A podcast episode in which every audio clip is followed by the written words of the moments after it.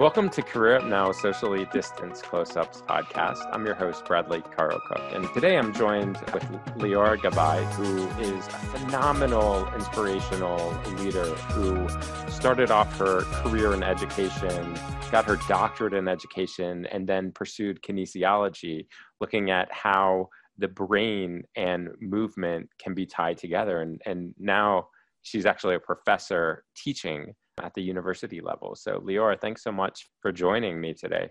Thank you for having me. Appreciate it.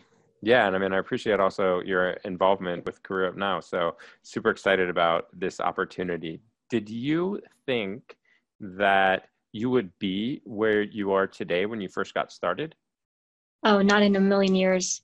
I was not the best student in the world, let's just say. And all I really cared about in high school was soccer and sports and the Lakers and you know watching any game I could and I always thought I would be a physical therapist for the Lakers actually.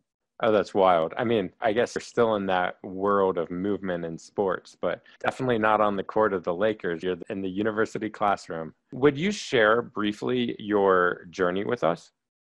Of course.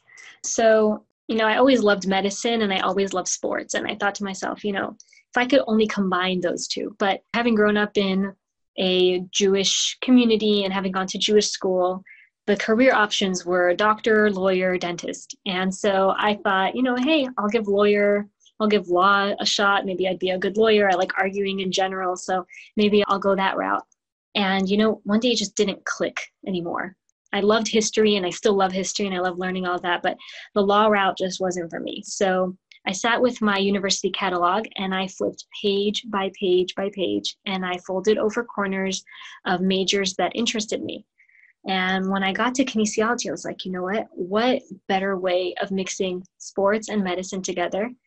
And started to explore some career options. And the most popular one for kinesiology is actually physical therapy, probably followed by occupational therapy.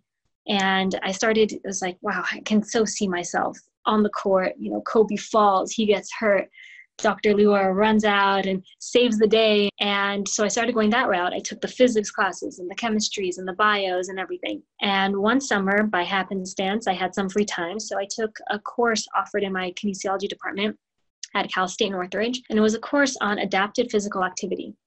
And for those of you who may not be familiar with the word adapted, you may think of the word, you know, somebody with a disability or so I took this course, and in this course, we are paired up with a community member with a physical disability, and we work with them for a semester in order to improve their physical condition. So we um, work on their flexibility, on their strength, on their endurance. And my first client ever had, she was almost blind, and she had suffered from a stroke and i was so nervous. I was like i'm to screw this up. What if i break her? Like what if i break her bones? I was so nervous. And she had gone to this center of achievement where we were seeing these clients. She'd gone there for several years and she knew it was my first client.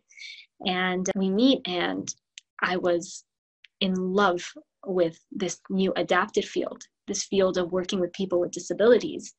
And i'd worked with athletes before and you know, there's a little bit of a sense of entitlement there, but when you're working with somebody who had several strokes or a spinal cord injury or traumatic brain injury or an amputation, and you're helping them learn to walk again or be able to do simple things like open the key to their home again, there's a different level of satisfaction there. And I felt so fulfilled. And so I continued, you know, I was like, you know what, I'll do physical therapy, I'll still do physical therapy. And I started taking more courses in adapted physical activity. And I took the water courses, helping people in pools who couldn't wait there on land. So we would put them in a pool and we would do therapy with them there in the pool. And it took over my life. And I was so involved in it and I started doing the research. So, and before I knew it, I was applying to the master's program and I got into the master's program and I studied the effects of visual feedback treadmill on gait training in individuals with uh, lower limb amputations.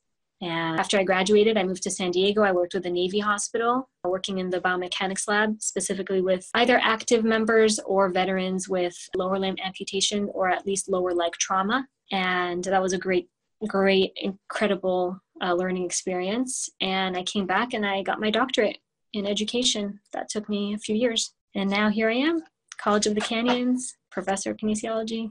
I mean, I love that. I mean, and it really rings near and dear to my heart because my background, and I taught for nine years individuals with special needs at the elementary and individuals with developmental and physical disabilities. So it's so important the work that you're doing and the difference that it makes in individuals' lives. It's just really inspiring. What are the resources that help propel or shape your career journey? I tell this to students now because I think it's the most important thing. And it's talking to people who were in your position. Whether it's, oh, hey, you know, I don't know if I should take this professor for this class. It's like, did you talk to anybody who took that professor? Oh, no. Okay, so do that. Because you can read about a career or you can read about a professor online. But until you're in a physical therapy clinic, seeing exactly what the physical therapists are doing or until you're clerking for a judge or until you're you're doing what it is that you're actually going to be doing for your career you're not going to know. And yet it's amazing to say oh i'm going to be this when i grow up or whatever it is. But do you know what that job entails? So the best thing i ever did was intern and i interned in so many different environments i interned with the NBA draft, I interned with people with disabilities. I interned in a variety of places. And that's really what helped me make better decisions and say, wow, this is totally for me, or wow, this is completely not for me. So, that I think talking to people and getting those internships is really what's going to help you make a better decision about your career. That's great. I mean, it's so true how life experiences and interactions with others are some of one's greatest learning experience and teachers. What's one core value that guides your life?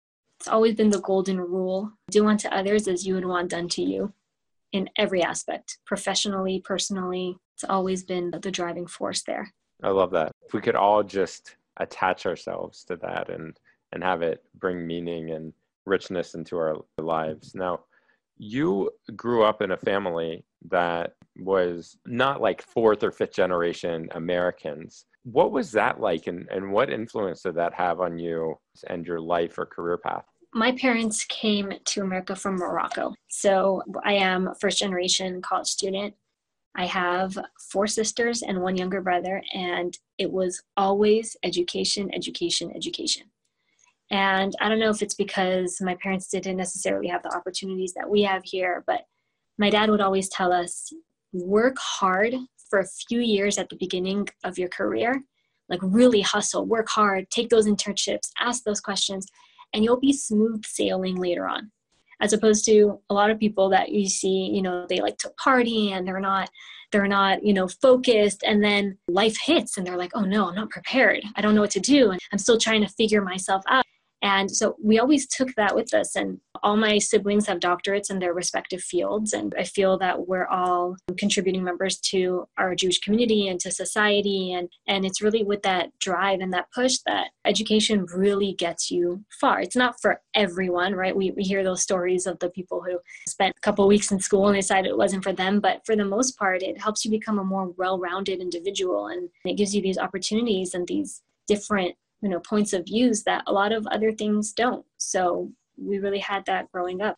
It's remarkable. It's really a beautiful thing coming from a family like you said that this is the first generation or they were the first generation in america and, and you being the first generation born here and what unique values and wisdom that brings to one's life. Why do you think mentorship programs like career up now or specifically career up now is are important you know, when you buy a house, they say location, location, location, right? So I feel like it's connection, connection, connection. I went to Cal State Northridge. It's a public CSU here in California. It's the most diverse university in America. And people will say, okay, you know, it's a public institution. It's not a USC and it's not a Stanford, right? But when I started to talk to people in my field, they're like, hey, you know what? I also went there. And why don't you come to my office? I'll show you about some new modalities we're doing in the physical therapy clinic. And those connections, they really propel you forward. So I think making connections and talking to people and things like LinkedIn are incredible. Things like, you know, social media is out there and is there for you to be able to make those connections and follow up and learn from other people because chances are they've probably gone through something similar or they have advice that they say, Oh, I wish somebody would have told me this when I was 20 years old or whatever. But hey, I'm telling it to you now. So take my advice, learn from my mistakes.